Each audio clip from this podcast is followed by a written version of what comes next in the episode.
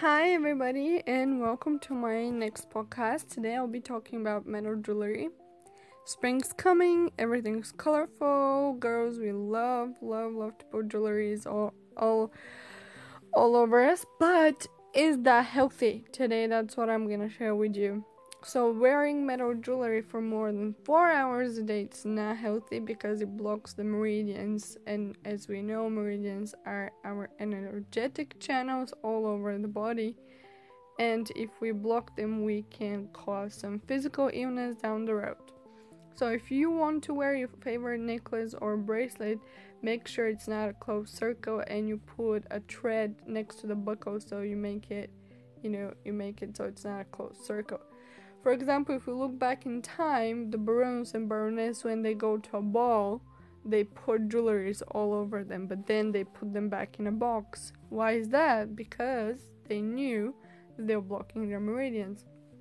Back in ancient Egypt, of course, if we look at most of their jewelries, they do have jewelries with open end, which is um, you know bracelets that they're they're not closed, necklaces that they're not closed exception makes the earrings that they're put on the soft side of there because there's no meridians there so that's fine.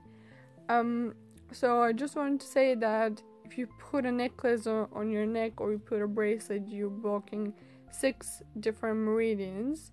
Uh, and also the ring every every finger is connected to different meridians. So if you put it on the thumb on your thumb you're blocking your lungs if you put it on the pointer you're blocking the intestine the middle finger blocks the sexual activity, also the bloodstream.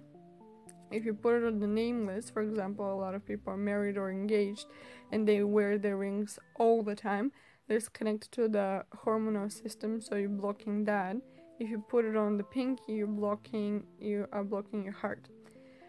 So uh, basically, there is a lot, a lot connected to the body, and we should be really careful and cautious just want to share these thoughts with you. Hope you guys and girls find this helpful and enjoy spring. And as I said, be aware. Thank you guys for listening.